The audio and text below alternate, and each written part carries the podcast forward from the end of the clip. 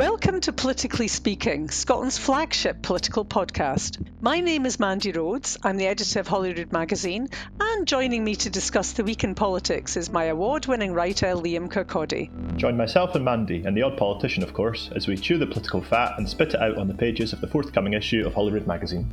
I've interviewed Annie Shepherd, the CEO of Salix, which enables public sector organisations across England, Scotland, and Wales to take a lead in tackling climate change. And one of the things that Annie and I were talking about was that how do you make LED lighting, street lighting, and recycling a sexy subject, but she manages it. Yeah, I've, I've never heard this much about SNP candidate selection processes. Normally, you follow once they're selected. Well, I think I mean I'm I'm old enough to remember New Labour going through this process, and I think when you've got a party that's been in power for a long time, potential for being a candidate becomes a positive career move. They become more competitive. You know, the SNP always did say they would be a different kind of party in power, but this process seems seems to be revealing them as much the same as everybody else.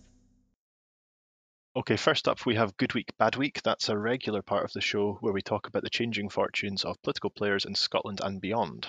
Mandy, I have one idea for good. I don't know if it's necessarily a good week. It's just a part of the week that I particularly enjoyed. All right. Yeah. It was Ed Miliband uh, reappearing on the front benches as he did yeah. his kind of roast of Boris Johnson. Yeah, it was brilliant. It's amazing how um, so many politicians, when they fail in the particular role that they had, um, then seem to come into their own. And he gave a star performance standing in for Keir Starmer, didn't he? Yeah, it's almost like when you take the pressure off a little bit or, or, or Yeah. change how they're reviewed, he's almost becoming a national treasure, I'd say. Yeah, I feel like that at the weekend. Pressure goes off. I suddenly come into my own. I can be quite funny. Why don't we record the podcast for the weekend? Well, no, because then I would have the pressure of uh, the day job. So, but Yeah. I, yeah, Ed Miliband really did take um, Boris Johnson to task over the internal markets bill. Yeah. Um, and he was just, he was really great. And uh, I thought the the line when he basically said, "I'll take your intervention. I'll I'll take your intervention, um, Prime Minister, so that you can stand up and explain to us which bit of this bill isn't illegal." Um, and of course, Boris Johnson couldn't stand up Oh, because there wasn't anything to justify, basically. It was painful. It was absolutely painful to watch. It was it was a bit like if, if someone made a best man speech but absolutely hated their friend. I don't think you should be a best man if you hate your friend. No, but if they fell out on the stag night or something. Oh, I see. Yeah, or uh, marrying the person that you would prefer to marry, or something like that. Isn't that yeah, it's like a darker version of Love Yeah. Actually. But you know Which what? does involve the Prime Minister. No matter how good Ed Miliband was that day, he still didn't give us the owl. No, still no owl. doesn't give a hoot. I know. So. I'll never trust the man. No, no, that's true. Um But and did, then things went downhill again later for, for Labour, just as things it seemed to be going well. it's kind of the way for Labour, isn't it? Any gain they make is matched by um, a faux pas. hmm Uh, This is, we- I presume you're referencing uh, the conference, Yeah, virtual conference. Mm. So which actually should make it easier because you you would be able to have all the information written down in front of you without anyone noticing. well, you'd think so, wouldn't you? But You- um, Yeah, you could put yeah. post-its on the on the laptop. but Angela Rayner, the deputy leader, managed to welcome the Scottish Labour leader to the virtual conference by calling him Richard Lennon. Richard Lennon, yes, uh, which is Yeah. obviously pretty embarrassing for Labour leader Richard Lochhead. I know. Um, he won't he won't enjoy that at all. Sw- uh, switching parties. But you Mhm. know, I think, uh, I mean, in a way, you can forgive Labour leaders or deputy leaders for getting names wrong of Scottish Labour leaders because there's so many of them. Or there have been so many of them.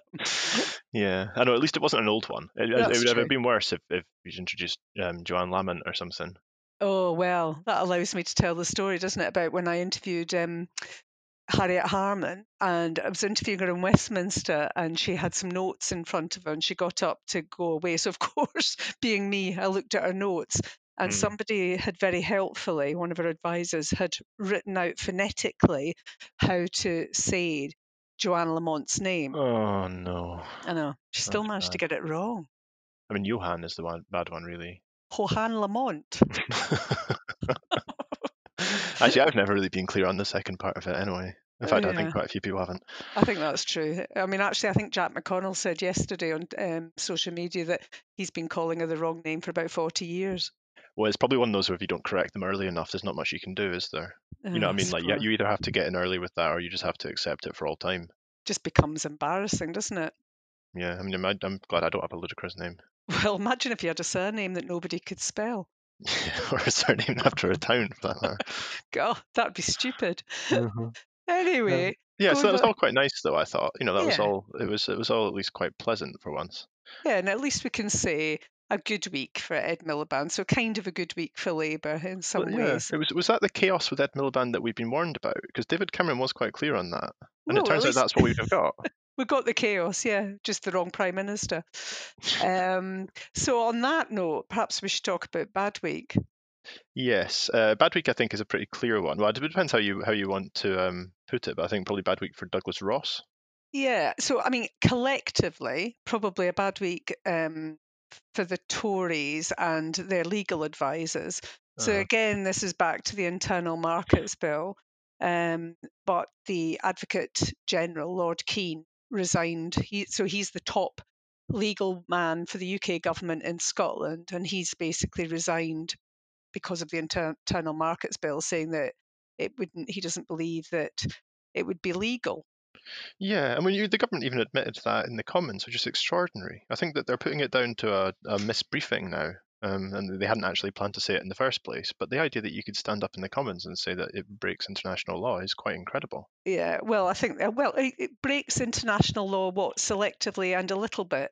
It's But- very specifically, yeah. yeah, but I think when um, your top legal brains say that they're leaving, and also lawyers um, or MPs that are lawyers, and there's quite a lot of them, are now being briefed that they could never practice law again if they vote for this bill. I mean, it's pretty serious. And I suppose going back to your point about Douglas Ross, I mean, he's only been the leader of the Scottish Conservatives for just over a month. hmm He resigned from a government job on a point of principle because Dominic Cummings had travelled during lockdown. And actually, when you get down to a particular legal point of principle, it seems that Douglas Ross is okay with that. Yeah, it is, and the, the, Lord Keen resignation is pretty damning because he was he was seen as quite close to the Ruth Davidson brand of Scottish conservatism. You know, well, the he was the that chair. yeah, she brought him in, didn't she? Yeah. Oh. Yeah. So, I, and what will be interesting is to see who on earth will uh, volunteer to take that role. how would you would you you? take it, Mandy? Well, as a lawyer, to then take a role where a previous lawyer has said that it was i- the you were trying to enact something that would be illegal is just bizarre. Yeah, if you wouldn't be able to work again, it is. I mean, maybe you just have to get someone that's just about to retire. Yeah, maybe on a point of principle, Douglas Ross could take that job as well, and um, the fact that he's not a lawyer doesn't really matter. Yeah, I mean, it is difficult for him, though, isn't it? You know, it's, it really, really does undermine him, and you can imagine if he was at FMQs how that would go. Well, I think the, the point for them is that the, the Scottish Conservatives, in particular, they're going to get this thrown at them all the time anyway.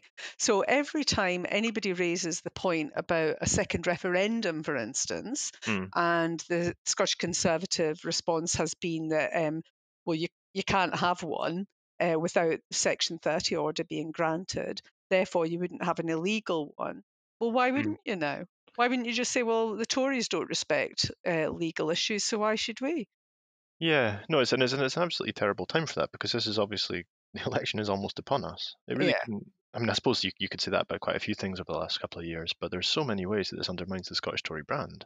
Yeah, absolutely. And I I mean, I think the other thing is, wh- which you touch on there is it's definitely ramping up, isn't it, about the election coming in May? Mm. I mean, we're seeing lots of things going on, and particularly over this weekend, I think um, an issue that wouldn't normally probably hit the headlines, uh, SNP candidate selection process, seems to be causing quite a lot of problems. Yeah, I've, I've never heard this much about SNP candidate selection processes until this weekend, to be honest. It's not a thing that I ever particularly followed that closely. Normally, you follow it once they're selected. Mm, Well, I think, I mean, I'm I'm old enough to remember New Labour going through this process, and I think when you've got a party that's been in power for a long time, and suddenly the potential for being a candidate candidate becomes a positive career move, they Mm. become more competitive. But I think, um, you know, the SNP always did say they would be a different kind of party in power, Mm. um, but this process seems to be revealing them as much the same as everybody else. Yeah. Um, and then we've had obviously the intervention from um, Marco Biagi just uh, just this week. Yeah, It's, so it's really forceful stuff. It is. So Marco, former government minister, he was first mental, I think, mental health minister. Yeah, he was Uh, local, local government when he left, wasn't he? Yeah. Yeah. Um, so he, this is all pretty geeky stuff as usual, but he was the MSP for Edinburgh Central. Um, he resigned from politics, and that seat was taken by Ruth Davidson. So that was Yeah. quite a big shift. And obviously, uh, the SNP have that seat back in their sights now that Ruth Davidson isn't going to stand. Yeah, it's already quite a small majority anyway, isn't it? It is. Even before, even before Ruth Davidson's moving to the to the Lords. Yeah, but the spotlight was kind of sh- shone on it, if you like, because Angus Robertson, former deputy leader of um, the SNP, but also the leader at Westminster before he lost his seat in a general election, he put his name, uh, his hat in the ring for that seat very early on. Hmm. As did Joanna Cherry and others, and if you remember, there was a bit of um, kind of infighting over that. Mhm, Yep, there was already the massive storm over the selection there. which led to Joanna Cherry saying that she wouldn't be able to stand because the governing body of the SNP had said that you would have to resign your seat at Westminster Mhm. if you were selected. She felt she couldn't do that. So already you had two big hitters talking about that seat. But then Marco, um, I think unexpectedly, said, actually, I'm going to stand for that seat too, or put my name up for selection. So it's Yeah. now become quite an interesting battle, I suppose, between big names within the SNP. Marco has now put something out this weekend saying that he wants the SNP um, hierarchy to look at why on earth candidates or potential candidates are asking for donations for a campaign to help them get selected, Yeah. um, which is a very strange thing, I think. Well, it's, it's, it's a, I suppose the first thing that struck me was that I thought Marco Biagi was basically meant to be a kind of unity candidate. You know, there was meant to be this idea that there was already a split, that, you know, there was the Joanna Cherry, Angus Robertson thing. So then Yeah. Marco Biagi pops up. But then today, he's, yeah, he's, I mean, he's accused the party of uh, mishandling the process for selection and then basically ignoring him when he brought it up to them. There's a, Hmm. you know, there's a bit of the quote that says, "The SM, SNP prides itself on being a democratic organisation that affords opportunity to all members to participate. But that's not the impression that's being given.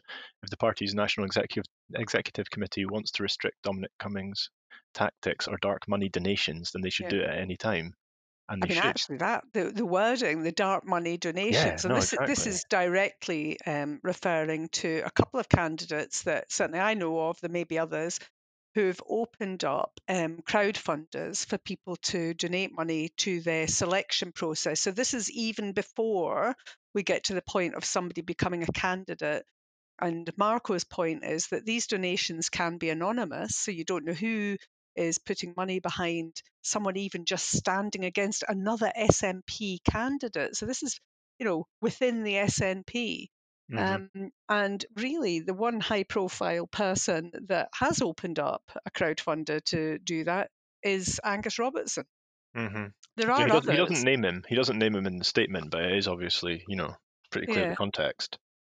Yeah. So, and I think there, uh, there's been a lot of disquiet within the party about the fact that headquarters don't seem to be handling complaints made to them very transparently. So I guess No. this feeds into that as well. Well, they did. They've responded since uh, the, the, SNP has responded through a spokesperson to say, even in internal elections, donations are fully regulated by the Political Parties Elections and Referendum Act 2000. I mean, that's not really going to make the story go away. I don't think that response. Not really, because what so what happens if you raise quite a bit of money as the potential candidate? You then don't get selected to be the candidate. What happens to that money? hmm I mean, obviously, people give money for whatever reasons and perhaps should be questioning themselves about why they're giving money. Um, I mean, one candidate who has opened a crowdfunder said that he would then donate any money back to the constituency association to help fight the campaign. Mm. But, you know, if you don't know who's donated, why would you take the money? Yeah. So it, it's all very, and uh, also selection. I think the notes of interest, if you want to stand as a potential candidate, that closes, I think, um, early this week. Mhm. So it'll be interesting to see if there are any other big hitters throwing their their names unexpectedly. You know, there may be more SNP MPs that do actually say, well, it doesn't matter what the rules are, are I am going to try and stand. So mm-hmm. be interesting this week. So the other big thing in the magazine that we put to bed last week and comes out this week um, have, has been the green pages. Again, a big focus on environmental issues. Yeah, that's right. We've got a kind of central section on that. That's a quarterly um, section that we introduced in the run up to the COP, to the to the climate talks, the UN climate talks, which have obviously been delayed by a year yeah. um, by COVID. And I suppose that really that ties into the whole thing because there's now a massive push to try and make sure that the the economic stimulus that's likely to happen to try and push the economy out of kind of stagnation post lockdown there's a real sense that that has to be a green recovery. Um, yeah. I suppose the real question is what that actually means in practice. There's a kind of um, people are all sorts of different groups are pushing for their own agendas to be brought into this, and so the magazine really looks at is what is a green recovery um, and, and how do we get it? Yeah, and it's about that sustainability, isn't it? Um, I mean, in yeah. this one, I've interviewed Annie Shepherd, the CEO of Salix, which enables public sector organisations across England, Scotland, and Wales to take a lead in tackling climate change by looking at how they increase their energy efficiency. Mm-hmm. And one of the things that Annie and I were talking about was that that you know in the context of David Attenborough talking about polar bears and um, the melting of the ice cap, how do you make LED lighting, street lighting, and recycling a sexy subject? But she manages it. I think we're going to hear from her now. I want to hear how you do that. so, Annie, you and I have discussed this before at length, but clearly the pandemic, an absolute tragedy. People are still going through this, but we are all thinking and reflecting on how we live, how we work, how we care for our environment. And of course, at Salix, you've really been at the cutting edge of all of that pre pandemic. Yes, we have. The pandemic has had a sort of uh, tragic effect on many people's lives. And uh, for those of us that aren't involved in a huge sort of grieving process for lost loved ones, I think that people have been thinking about the environment they live in, the things that are important to them. That hours exercise that you had outdoors, you began to become, I think, more aware of the whole environment that we move, live, and breathe in, and uh, how much we value it and beginning to understand how much it's threatened by the way modern society is functioning. So I think in some ways, Annie, I, and in fact, the economy secretary in Scotland talked to me about this. She said that in some ways, this this crisis has accelerated thinking around the green agenda and the green recovery and how we approach, basically, how we organise our work and, and living life. Well, of course, because, but I'd like to sort of make a connection about that because there is only so much that the individual can do about their carbon footprint. But when that individual starts to move into their car to get to work or moves into the workplace, or we look at how carbon is created in the society, it, it can't be left to the individuals. This needs national and international leadership to really address what is the world's ecosystem. So, of course, it's still right that we have to do things individually and locally, but that has to be significant to contribute to what has to happen internationally if we are to stop the Earth basically overheating. And I guess that is one of the big lessons from what we have all been engaged in in the last, you know, eight to nine months in believing that we all have a collective responsibility. We have an individual role, but together we can actually make change.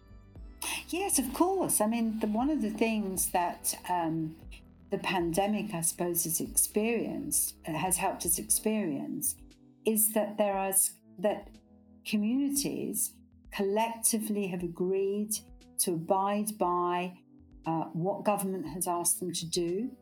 They've understood the messages. And so that, I suppose, produces the possibility that as we are facing the sort of climate emergency that the world is facing, that communities, both small and large, and city groups, can begin to engage together on what are the actions that we can take that will genuinely make a difference to the carbon footprint of Glasgow, Edinburgh, Aberdeen, the Highlands, all of those sorts of areas, um, in order that we're making a contrib- contribution to both our country and to the world. Now, we'll, we'll come back to the role of leadership. I think probably pre pandemic, it was the likes of David Attenborough, actually, and Greta Thunberg that were, were able to allow people to see that we all had an individual responsibility that could help, if you like, do something to protect that polar bear the, the vision, if you like, of the polar bear on the um, melting ice cap. But how do you then take that into the work that you do and say, well, actually, replacing street lighting can help that polar bear too? Yeah, so wouldn't it be wonderful if I could have a sort of a campaign that says "Save the polar bear"? do something about your street lighting. It would, it would maybe engage people there because I think people are always looking to understand if I do this, what impact will that have? So the way I sort of describe it is this: is that that electricity that's on your street light, that is burning gas, mainly in uh, not not so much coal nowadays, of course, in the UK. That is burning gas at a power station, and that gas is being burnt to create electricity that is both sort of producing electricity in your home and uh, servicing the street lights outside. So, if we can find a way of reducing the amount of gas that has to be burnt, we will be saving, we will be reducing the carbon footprint. So, in our view, doing street lighting, which has LED lighting, because that is more energy efficient i.e., it burns less gas back at the uh, power station, that's the way that street lighting reduces the carbon footprint and contributes to saving the polar bear. Difficult to make those connections, but that's that's how it works. Do you think when we're in times like this, when clearly um, money is going to be um, tight given the economic situation, that people there's a danger that people end up saying, "Oh gosh, you know, the green agenda it's it's such a luxury. We we can't go there." Well, look, there's always a danger about the attitudes and the feelings that individuals and governments have when they're dealing with all this crisis and the priorities and getting people out of work, I think there is evidence to show that um, investing in the green agenda will help to stimulate the economy. There's, I think that that argument has been won. Um, it will get people back into work, and it is a part of our economy that will be growing in any event. But it's an important it's an important part of the uh, the changes that our economy is going to go through. And I think that when we think about expense, um, there's, there's, there's a whole thing about value here, isn't there? About what is it? What is it we need to create in, to allow this earth that we live on to survive? Because I don't think people really have a picture. Yes, they have a picture, of the ice cap melting and the polar bear not having an environment to live in. But do they have a picture of what will happen when the Earth uh, the Earth temperature rises by another two degrees.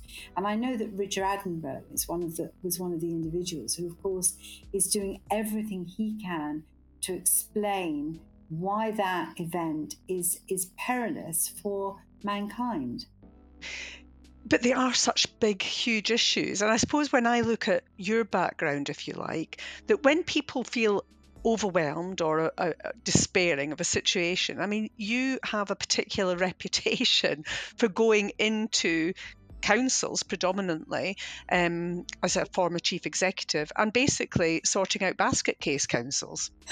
so how do you how do you bring those lessons of not being overwhelmed into the situation that we're now in?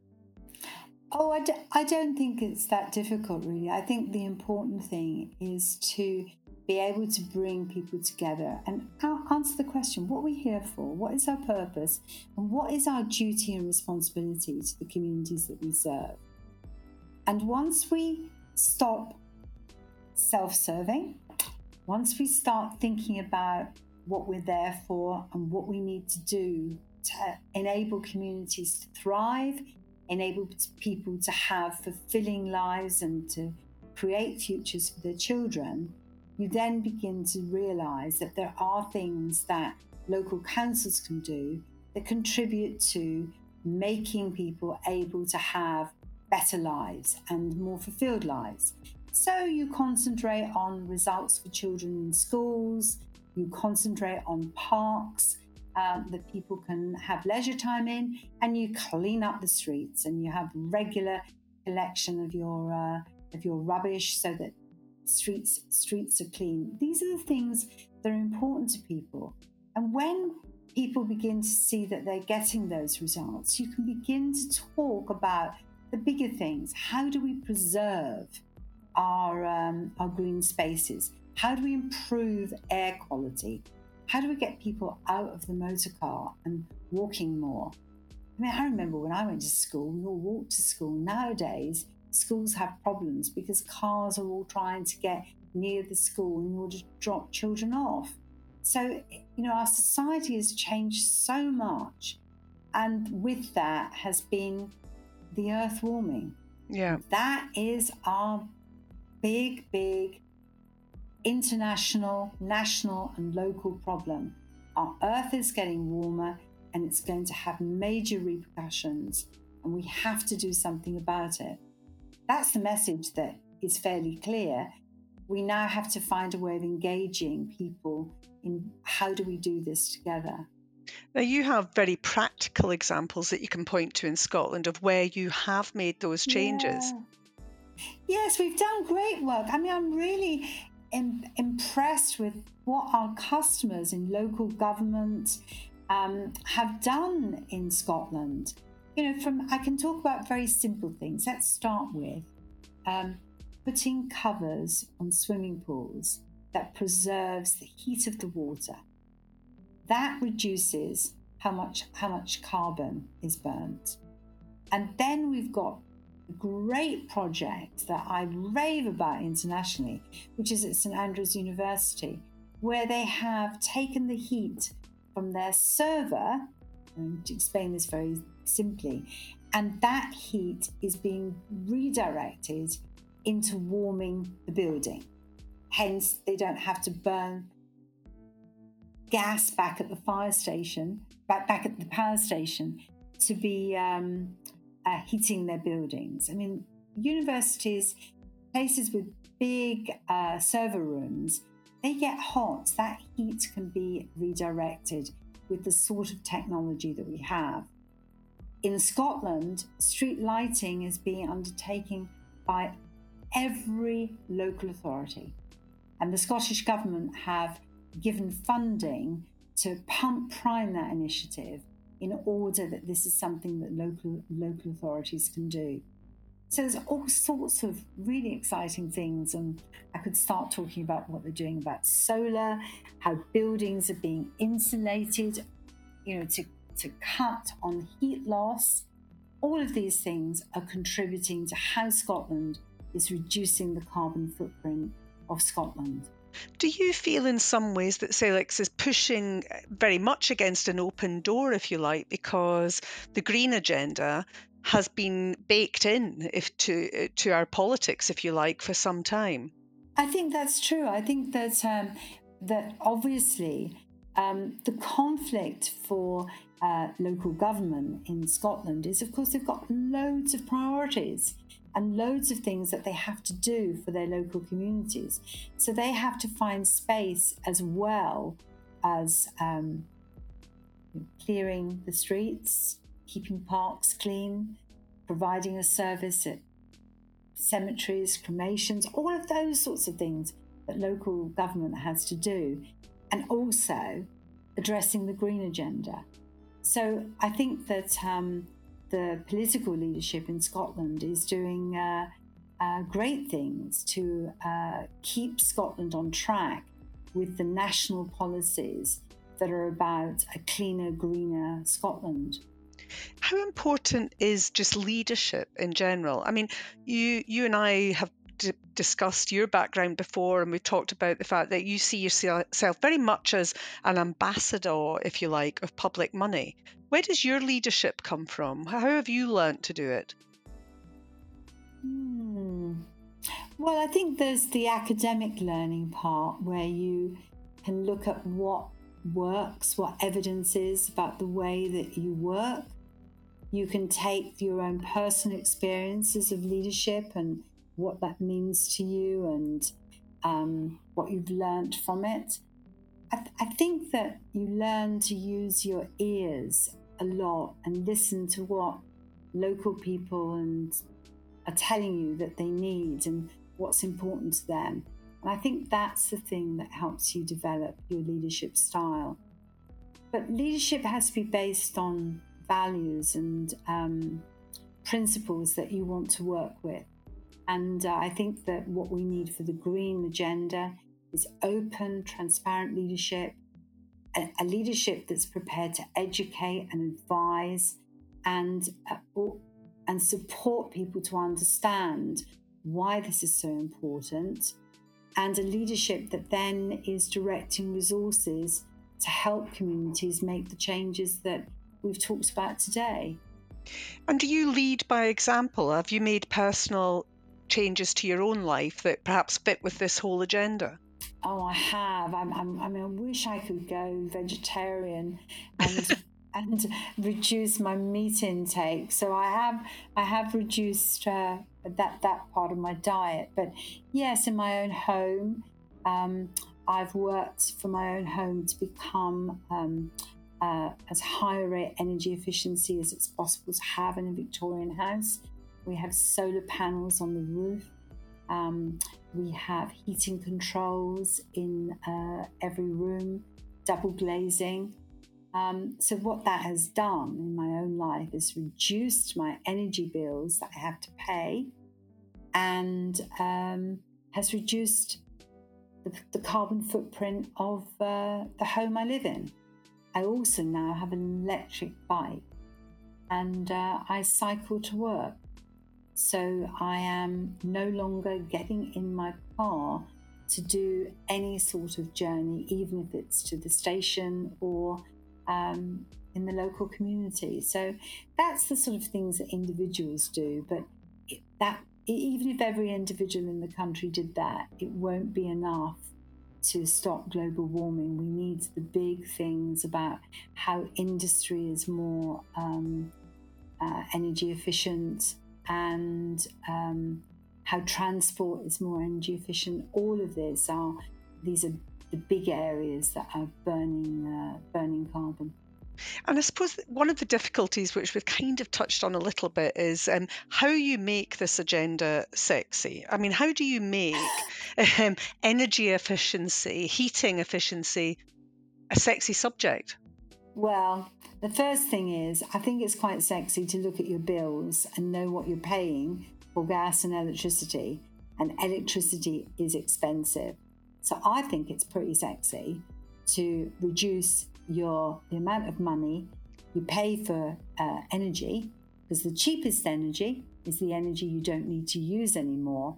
And that means you can go out and have dinner with whoever you fancy going out and have dinner with which is very sexy. well, it could be.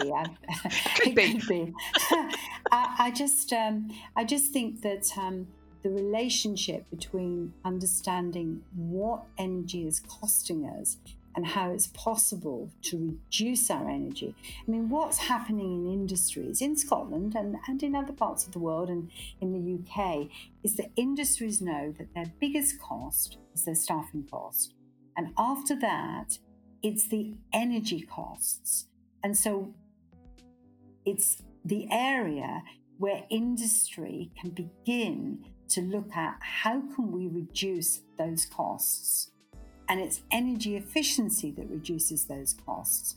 And the same thing needs to happen in, um, in the domestic uh, living environment. How can we reduce the costs of the amount of energy we use in our homes? And the answer lies in insulation and energy efficiency. I mean, we, obviously, we've talked about some of the issues around the pandemic, and I suppose that the paradox, in a little way, is that the pandemic pandemic has probably taught us all to think more about the environment, but also it has increased things like single-use plastics uh, necessarily mm-hmm. within the NHS, etc. Do you see yourself facing particular challenges because of what we've just gone through or going through? Well, I mean, I'd only be talking on a, on a, personal level because our business focus is really around energy efficiency.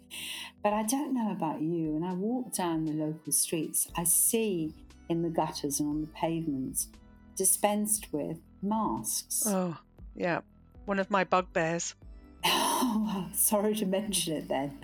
Um, but that's the sort of thing that, yeah, it's a reminder of what this pandemic has done that all of that rubbish is going into landfill mm-hmm. or other ways of disposing of, of rubbish.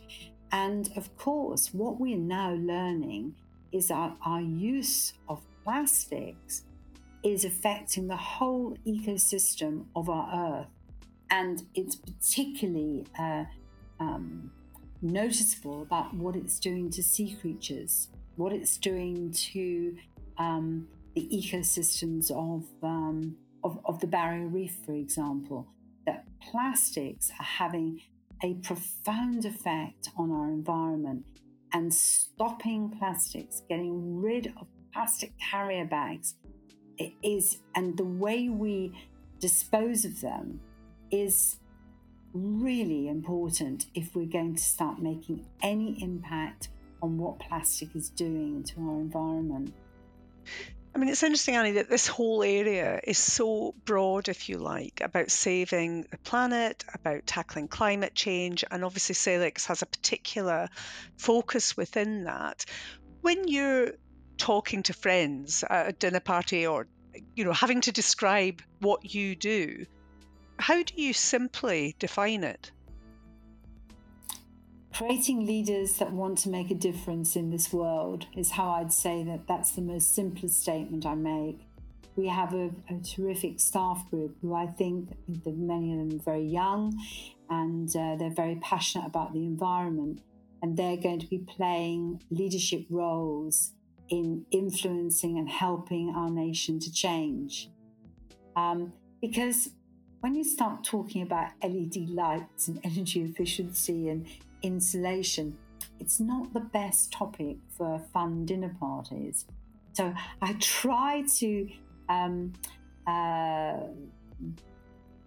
keep work in its place and uh, not um, not talk too much about. You really could be using some draft excluders here. it don't go down too well, but I, I do some some friends say, "What would your advice be about um, how I can get my uh, you know you know that homes have a rating of their energy efficiency now, and how could I improve it?" And of course, I always start with insulation. It's. I was reading something the other day just about the fact that everybody is talking about a green recovery and what what does that mean? And Scotland in particular is obviously incredibly well known for its natural assets. Yes. Um, it's a beautiful country, and how do we retain that? Do you find that that helps in any of your discussions that this is a, a nation, an environment that we want to protect? Of course, of course, it, it, it features really highly. I, I, mean, you probably don't know this, Mandy. I'm, I'm a Scot by birth, brought up in Glasgow. I have a passion for Scotland. I love Scotland. I love visiting it and uh, go regularly. Um, I, I, I have, uh, I still have family in uh, in Scotland, and it is a beautiful country. So of course there are people who are absolutely passionate about how do we preserve this environment. And people's passion takes them in different directions. They can be passionate about um, something, a local beach, the sea, or passionate about um, a, a, particular part or a valley or a glen that they're living in, and how do they preserve that. And what I found is that the local leadership in local government and um, uh, it, the national uh, leadership of Scotland really wants to preserve these parts of Scotland. But what we have to convince people is the real preservation comes from the big stuff that needs to be done to reduce the carbon footprint, to, re- to reduce the burning of fossil fuels. That is the key that sort of unlocks how we can all have a greener society. And so the decarbonisation of heating is really important. Annie, are you optimistic about the future? Um, that varies from day to day. Mm-hmm. Some days you, when you're reading about parts of the world that have um, suffered badly because of uh, global warming. I mean, I know that, for example, in the Maldives, I've never been there, but um, the leaders of the, the, Maldives know that if the earth continues to warm, um, that uh, they'll lose huge bits of their land. That makes me very pessimistic. But when I start working with enthused individuals who want to do something about energy efficiency, then of course I feel more optimistic. Where would you like to be by this time next year? What me? Where would I like to be? I'd I'd like uh, to see. Well, I don't know by next year. What I would, what I think we have that is a real international issue is we know we can get people together locally, even nationally, getting behind things that are part of the green economy. But what is proving difficult is international cooperation on some of these big issues. And I suppose what my dream would be would be to see greater international cooperation on what we have to do as a world. You know, world leaders coming together and really putting this at the heart of what world leaders are going to do to make a difference. That's where, you know, it would be so exciting and would be so um, transformational. Do you think that could be the perhaps one positive legacy of what we've all been living through that you take that lesson of collective responsibility and of leadership and if you like pour that into the green agenda well, I think that's what human beings are really good at collective coming together on things that they care about and collectively taking action. Um, but internationally, we can see the sorts of challenges that our leaders have in finding international agreements. And I think there's probably too much emphasis, too much emphasis on where they haven't been able to get agreement. And what we need to be working on is where we do have agreement and how can we continue to influence those nations that their national interests are served by international cooperation on climate change. That would be my dream, but you know, that's more than a year away, I fear. Perhaps we need to just start putting polar bear stickers on all the LED lighting just to get that message across. Well, people might want to, people might care more about otters or whatever, but knowing that our animal kingdom is really, you know, endangered. Um, I read an article the other day about what's happening to insects and what this means for our food chains, and it's quite shocking. So, um, I don't suppose we get so excited about insects and the part that they play in the ecosystem, but they're as important as uh, polar bears. So, yes, every part of our ecosystem is being impacted by human human actions. Which means it's something change, we can do. Yeah, time, time change, yeah. Absolutely. Annie, thank you very much. Well, it's really nice to talk to you, and uh, I, I, it's really nice to sort of uh, just have time out to think about how do we go about this and how can we excite people that this matters. And um, I suppose we can take inspiration that uh, young people are really stepping up and saying, we want to inherit a world that is there for us and we want to do something about this. That's also very inspirational. Okay, so now it's time on the show for Mandy's rant of the week. This is a chance for Mandy to get something off of her chest that's bothering her. It's usually something that politicians aren't particularly able to respond to, but Mandy basically just demands that they do it anyway. Mandy, what have you, what have you got this week? that's quite a build up. I don't know. Do you know what? I think we should probably just, um, I should walk around with a little dictaphone and just have my rant when I'm feeling like a rant. Um, I understand that's what you do anyway. no, I just ran. isn't, that, isn't that your use of Twitter, really? isn't that just my mumbling? Um, I suppose it really, this week, it's about people who are ignoring public health messages. Um, and I guess, uh, A, it's on the back of this super spreader down south. I love it, super spreader, who yeah. apparently went on holiday abroad, flew back into the country, went out on a pub crawl, and basically infected um, half of England. Half of England. well, you know, a bit of England. Yeah. Um, and, and actually, I, I mean, I have a friend who a similar thing has happened to, um, who uh, her son or a friend's son went off on holiday, came back. Um, young people obviously don't think that they have a problem with the virus. Um, was actually positive, did spread it across um, various relatives and friends. It's not it's not mm. a great way to make friends and influence people, is it? Really? Not if they find out. No, I've, I've got the, the new app actually, uh, which oh, is quite oh, useful. Me too. Um, although you need to you need to keep Bluetooth on at all times to make sure that it keeps updated. Um, yeah. I mean, I suppose to me there's there's a kind of a tension there because we are being told, you know, don't spread coronavirus. We're also being told to do things that will spread coronavirus. And you know, yeah. like there's a new advert on TV as a young woman goes around to visit her granddad. You know, and it's, they're using this paint as a kind of representation oh, of the I've virus. Seen that, yeah. And, you know, the idea is that she's been out at this rave, that she's been out at this all night rave, and then she goes and makes her granddad a cup of tea and gives him it. Yeah. I'm just thinking, I mean, actually, it'd be just as accurate to say that she'd been forced to go to work in the service sector. You know, she had mm. gone to work in a hospitality business because it's overwhelmingly young people that are that are in those sectors.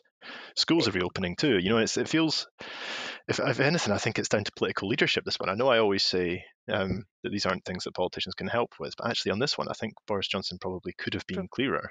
Yeah. I mean, I, I think the problem is people are starting to hit a bit of a wall right now. I Mm. mean, I feel it myself that we've been living like this for such a long time. Um, things seem to be getting a bit scarier again.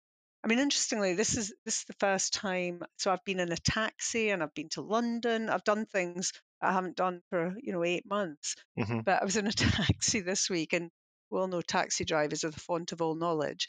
Hmm And um, by the end of a 15 minute journey, basically down to Stockbridge, I'd learned that he really believed we should all just be um, carrying on now as normal because we've got to live with this virus. That he was that he was heterosexual, um, a caveat that he thought was um, important to inform me of. in what because- way did he say that? Because that Well- could be quite. well, I was quite worried. I mean, I was sitting in a taxi, and he, but he, he was basically st- talking about growing up um, in Edinburgh during the kind of late 80s, early 90s, when AIDS was at its height. And he Hmm. said he was basically saying to me, you know, we thought that was going to be a plague then. We all changed our behavior. By this time, he told me he always wore a condom when he had sex. And I was Mhm. starting to actually get quite worried in the taxi. Yes.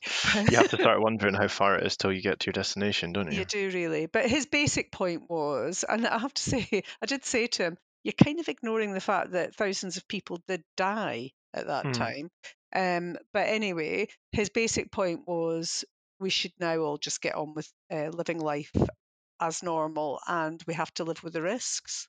Yeah, I mean, I'm not totally sure what that means. You know, no, like I'm, it's. yeah. Um, and I suppose it's also worth mentioning that um, Boris Johnson's team have now had to deny reports from the Italian media that he himself went on a trip to Italy um, a fortnight ago. Um, speaking of spreading the virus, I mean, my favorite thing about this story actually is it turns out that the newspaper that reported on it had sent um, journalists to the airport, I think, because they were keen to find out about the whereabouts of Barcelona footballer Luis Suarez. They weren't actually that interested in the prime minister in the first place. it just happens that while they were looking for Luis Suarez, they happened they claimed that they saw Boris Johnson. You stumble over the prime minister by accident. Yeah, well, the airport put uh, out a press release saying that as well as Luis Suarez, who's the central part of the story, the British Prime Minister was also there. Right. So, So he's he's been outshone. yeah, maybe he can't do anything about that. So they say a week is a long time in politics, and you've just heard a fraction of that condensed into today's Politically Speaking podcast. I hope we've enlightened and entertained, and the next time you hear someone say they're not interested in politics, remember you know a podcast that can help them with that. If you enjoyed this episode of Politically Speaking from Holyrood Magazine and the chat between Liam and I, remember to subscribe and leave a review and tell your friends to subscribe too. We're available on Apple Podcasts, Spotify, and wherever you listen to podcasts. Also, remember to check out our fortnightly release of Holyrood Magazine, available in print or online at holyrood.com. Bye for now.